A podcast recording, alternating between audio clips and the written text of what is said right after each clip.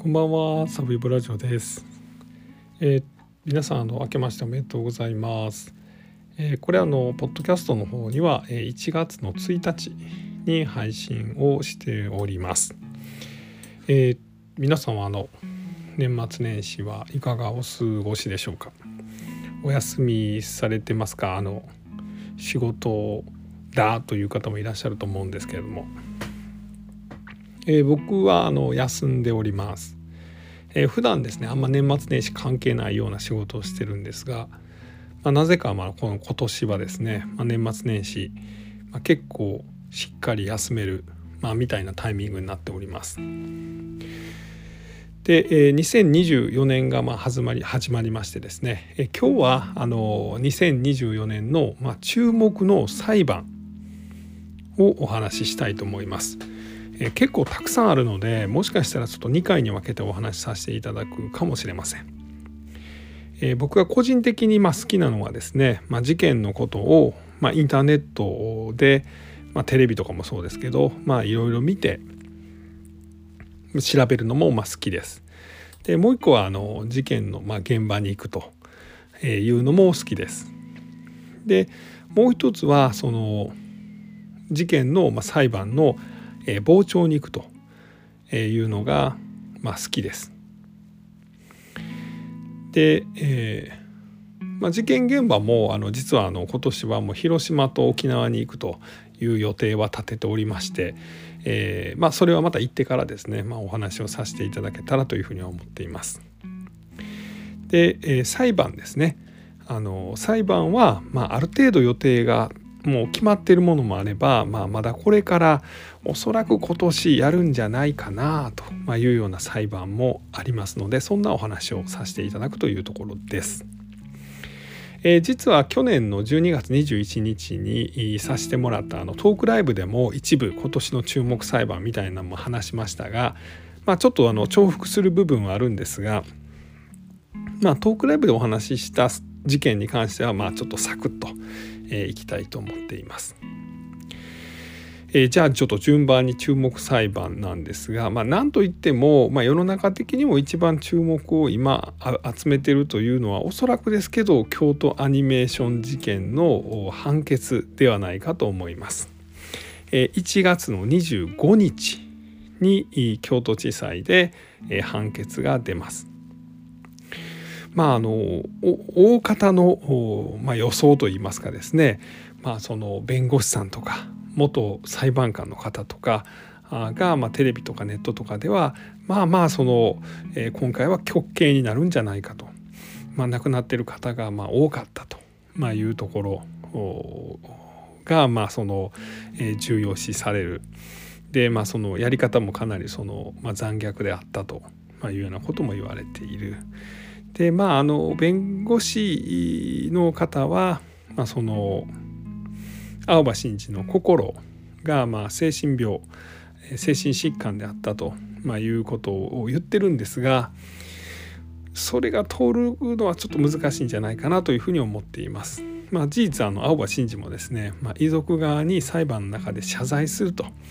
いうことを行いました。まあ、つまり自分が行ったということを、まあ、自分で述べたと、まあ、いうところですよね。まずまあこれが最初の注目裁判です。え1月25日ですね。でもう一つ世の中的に注目を集めていると思われるのが、えー安倍さんの裁判が今年あるかどうかというところです。これについてもトークライブの方でも少しお話をさせていただいたんですが、まあ、裁判の部分で言うと確かその時僕が言ったのは検察の関係者が、まあ、そのメディアに漏らしたことで言うと検察としては、まあ、求刑、まあ、つまりその検察側がこれぐらいの罪だというふうに主張するのは、懲役30年から無期懲役だと、まあ、いうことです。じゃああの結果として、まあ、どれぐらいの判決が出るかというところで言うと、えーあまずまその無期懲役というのはその無期懲役ですよね。えーまあ、ずっと刑務所入ってなさいみたいな感じですよね。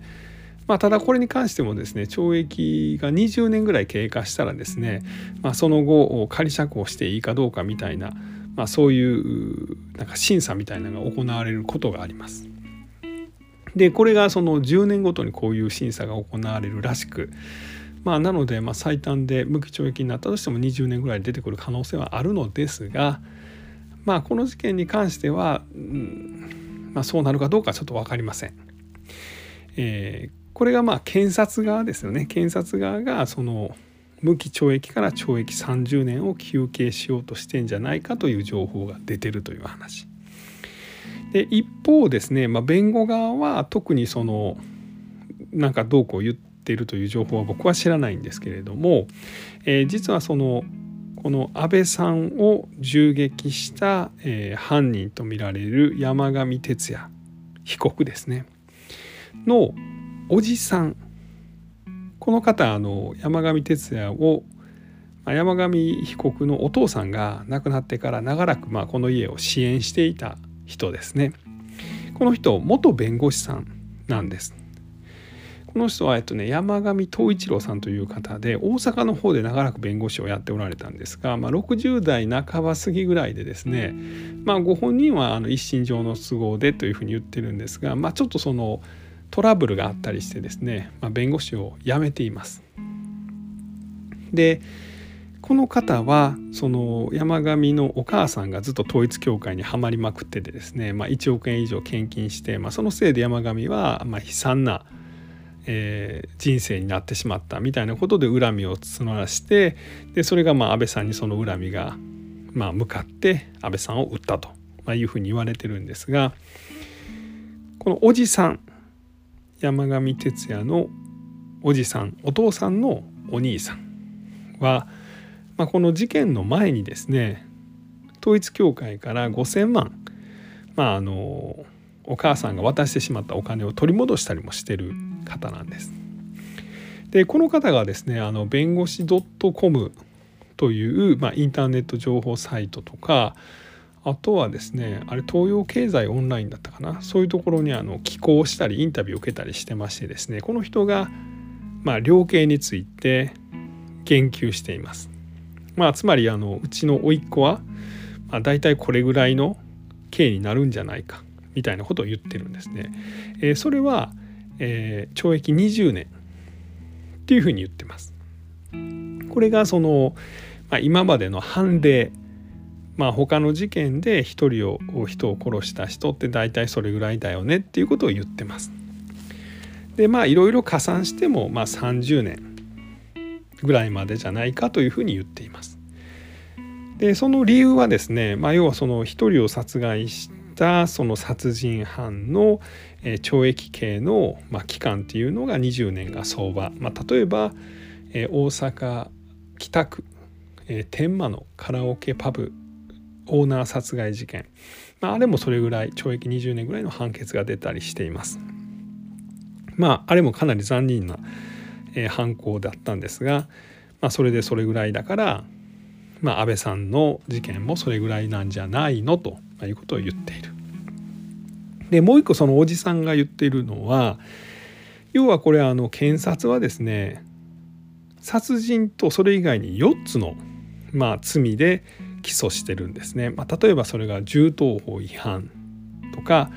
あとはですね火薬類取締法違反武器等製造法違反、まあ、みたいなこと。で、まあ、5つ。あと建造物損害罪とか損壊罪とかそんなんもあるんですけど。でこの辺を全部足し合わせていくと、えー、検察の主張では懲役30年ぐらいまでいくし、えー、無期懲役も、えー、範囲に入ってくると、まあ、いうふうにまあ、どうやら考えてるだろうと。まあ、ただその山上徹也に近い元弁護士のおじさんが言うにはこれは全部殺人罪のまあこう一括りにしたら全部が殺人罪だと。え一個一個見ると銃刀法違反やったりとか、まあ、武器等製造法違反になるけど、まあ、これは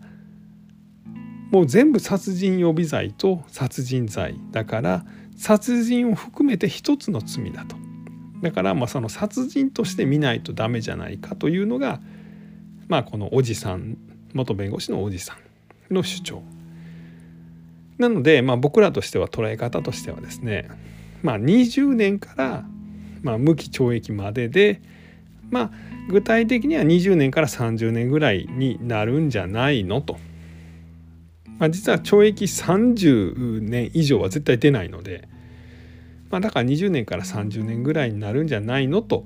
まあ、いうのが、まあ、おそらく今後大方の予想になってくるそういうその数字じゃないかなと僕は思います。まあ、これもですね、まあ、こんなふうに予想してますがそもそもえー、今年ですね2024年に裁判があるかどうか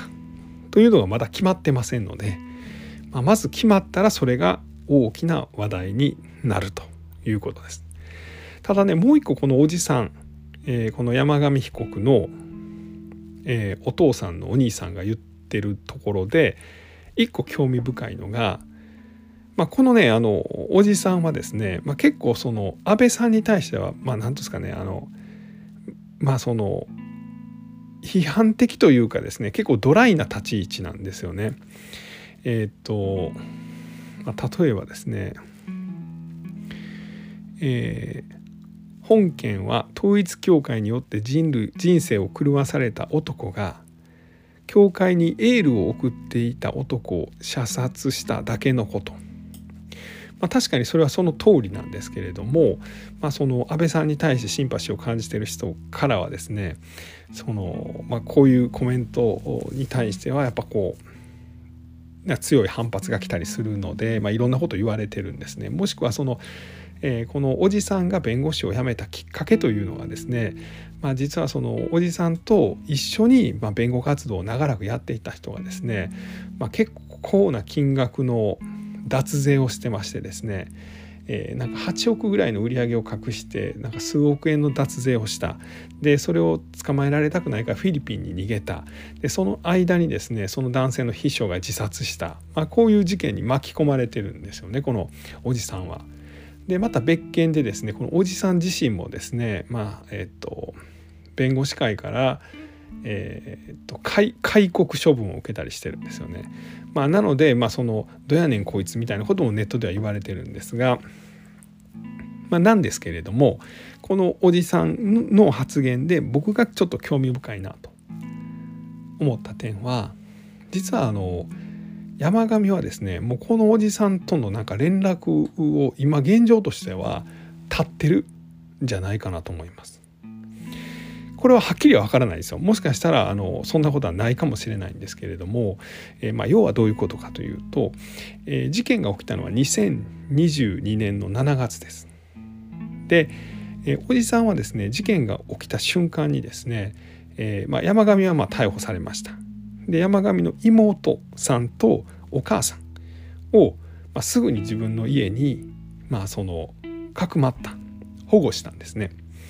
で、えー、検察とか警察の取り調べも、まあ、この家で、まあ、受けるように、まあ、聴取ですよね、えー、事情聴取みたいなのもこのおじさんの家で、まあ、受けるように、まあ、そういうようなお手伝いをした。まあ、こういう意味ではかなりこのこの方ですねフラッ事件に対してすごいフラットに活動されてるんですよねなんかこう隠したりとかそんなするわけじゃなくて、まあ、要はお母さんの身柄がですねその統一教会側に抑えられてしまうと統一教会にお母さんがコントロールされたされちゃうんじゃないかと、まあ、いうことでお母さんと妹さんを保護したわけなんです。でそういうことをしつつ、まあ、要はお母さんと妹さんを保護して支援して、まあ、それまでにも山上にもですね多大な支援をして、まあ、学費を払って払ったりとかですね、まあ、家に対して生活費を定期的に送ったりとか、まあ、そういうことをずっと続けられてたんですよね。ただその方が2023年去年の6月ぐらいにもう準備も全部整ったから、えー、今度は私が徹夜に会いに行くということを、ま宣言しました。なんですけど、まあ、その後ですね会いに行けたというで会いに行っって会えたら報告すると、まあ、いうことまで、まあ、メディアを通じて言ってるんですけどまだ会えてなさそうなんですよね。で妹さんは会ってるんですけど、まあ、実はその最大の支援者であるおじさんとの面会をもしかしたら拒んでんのかなっていうふうに感じます。でお前は一体その長々と何を説明してるんだ何が言いたいんだというふうに聞いてる方はもしかしたら思ってるかもしれないんですけど要はそれ何かというとですねこのおじさんが指摘するとこには、えー、山上徹也には誰かが何らかのアドバイスをしてるんじゃないかと、まあ、いうことを指摘してあります。えっ、ー、とそれはですねあのおじさんがこれ何のやつかな。えっ、ー、とこれは東洋経済オンラインかな？で言ってるんですかね。あのまあ、会っておじさんが何のためにですね、えー、徹夜に会いたいかと、まあ、いうようなことを言ってたかというと、えー、聞きたいことがあると。でそれはあのおかしなことが起こってるからだと。でそれが何かというと交流されていて漏れてはならない哲也これ山上被告ですねの言動がマスコミを通じて報道されている。その内容も到底哲也の意思によるものとは思われないものが散見される。なぜこんなおかしなことが起きるのか。例えば2023年の6月12日に予定されていた哲也の第1回公判前整理手続き。えー、奈良地裁に届いた不審な段ボール箱に金属反応があり爆発物処理班が出版する出動する動きになって中止になったがそもそもなぜ山上徹也がこの手続きに出席することになったのか。まあ、要はあの公判前整理手続きっていうのはあの被告が出る必要ってないんですよね。でまあ要はほっときゃいいのにですねなぜ自分が出るようになったのかなぜ素人が出るようになったのか。でさらにはこの山上徹也は今ですねあの訴訟法法律の勉強をしてるんですよね。でこの辺もあのマスコミに漏れてるんですけれどなぜ徹也が訴訟法を勉強するようになったのか誰がそれを指示したのか。で公判前整理手続きに出ようとした。で訴訟法を勉強している。これは徹也本人の意思なのか。こうしたことを確認したい。ということを言っています。でその内容は東洋経済オンラインに報告するつもりだと言いました。つまりお父さんはですね誰かが山上にですね介入してると、まあ、いうことを疑ってるんですね。でそれは何でそんなことするかというとですねまあ例えばこの6月の時にはですねまあ、あの爆発物騒ぎがあったんですよね山上徹也の元に爆弾が送りつけられたんじゃないかというニュースが出ましたでこれも結局中身はですね支援するためのなんかこう書類やったんです。ただそこに金属が入ってたものだからまあ大騒ぎになったわけなんですけどこれって誰かが仕掛けてんじゃないの？と、まあ、いうことをおそらくおじさんは疑ってんじゃないかと。でそういうのも含めて誰かになんかお前入れ知恵されてないかと。自分のやったことはちゃんと自分で始末つけろよと。で、えー、おじさんとしては、まあ、その君の母親と妹を、まあ、そのもちろん保護するし、まあ、君に対しては最大の支援の準備はあると、まあ、いうことを言ってるんですよね。なので僕このおじさんはですね結構フラットな方だと思うんです。で過去にまあその弁護士をやってた時にちょっとスキャンダルにまみれてしまってるところもあるんですがこのおじさんが主体的にやったことというよりも一緒にやってた弁護士さんがいろいろ悪さやってたというだけなので、まあ、このおじさんが何か悪いことした人でしたっていう感じでは僕はないと思います。でその人がなんか今この山上に対してですねどっかの勢力が何かの働きかけをしてんじゃないかということを疑ってその真意を聞くために山上に面会をしようと去年の6月からしてるけれども、まあ、現状その音沙汰はないと、まあ、いうことです。まあもしかしたらですねもうあのああってましてですねただそれを記事に東洋経済オンラインがしてないだけなのかもしれないです。まあその辺はちょっと分かんないですけど。はい。えー、この辺ですねでもう一個ですねもう一個もあのライブで少しお話しましたが、えー、これは、えーと、岸田総理襲撃事件2023年の4月の15日だったかな？に起こった、えー、事件です。えーまあ、爆弾を岸田さんに投げつけた木村隆二24歳ですね。でこれの裁判もおそらく今年あるんじゃないかというふうに言われています。まあちょっとその精神的にどうやねんみたいなそういうのも調査されましたし、えー、今ですね5つぐらいの罪で、えー、起訴されています。でこれもまあ最終的には12年ぐらいの判決が出るんじゃないかというふうに言われてるんですが、まあ、これもですね結構その、えー、これ殺人未遂なんですけどメインが。でただずっとですねその黙秘してますもんでですね黙秘してる人がですねその例えばその殺人未遂っていうのはなんかこうブサブサに刺してですねでなんとかあの命が助かったっていう感じだったらもうそれは殺人未遂だよねと、まあ、いうふうになるんですけれどもあのなかなかこの黙秘している人からその殺意を引き出すと、まあ、いうのが、まあ、その検察としては難しいらしく、まあ、これをなんとか検察はですねこの爆弾の破壊力みたいなところから殺人未遂というのを、えー、起訴をしてきたと、まあ、いうことなんで、えー、実際この殺意が裁判の中で認定されるかどうかと、まあ、いうところが、まあ、一つポイントになってくるのかなというふうには思います。ただこれもですねえー、安倍さんの銃撃事件と岸田さんの、まあ、殺人未遂事件襲撃事件に関してはまだ裁判の日程は決まっておりません。ので、まあ、おそらく今年あるだろうなというぐらいでございます。まずはちょっと第一弾としてはそれぐらいにします。他にもちょっとですねあと3つ4つぐらいかな、えー、4つもないか3つかな。ああるは4つは4つぐらい注目裁判がありますんでそれはまた次回お話をさせていただこうと思います。えー、今年もあのまあ、皆様と、えー、ポッドキャストを通じてなんですが、えーまあ、こういうお話といいますかをお届けできたらと思っております。えー、一つどうぞよろしくお願いいたします。ありがとうございます。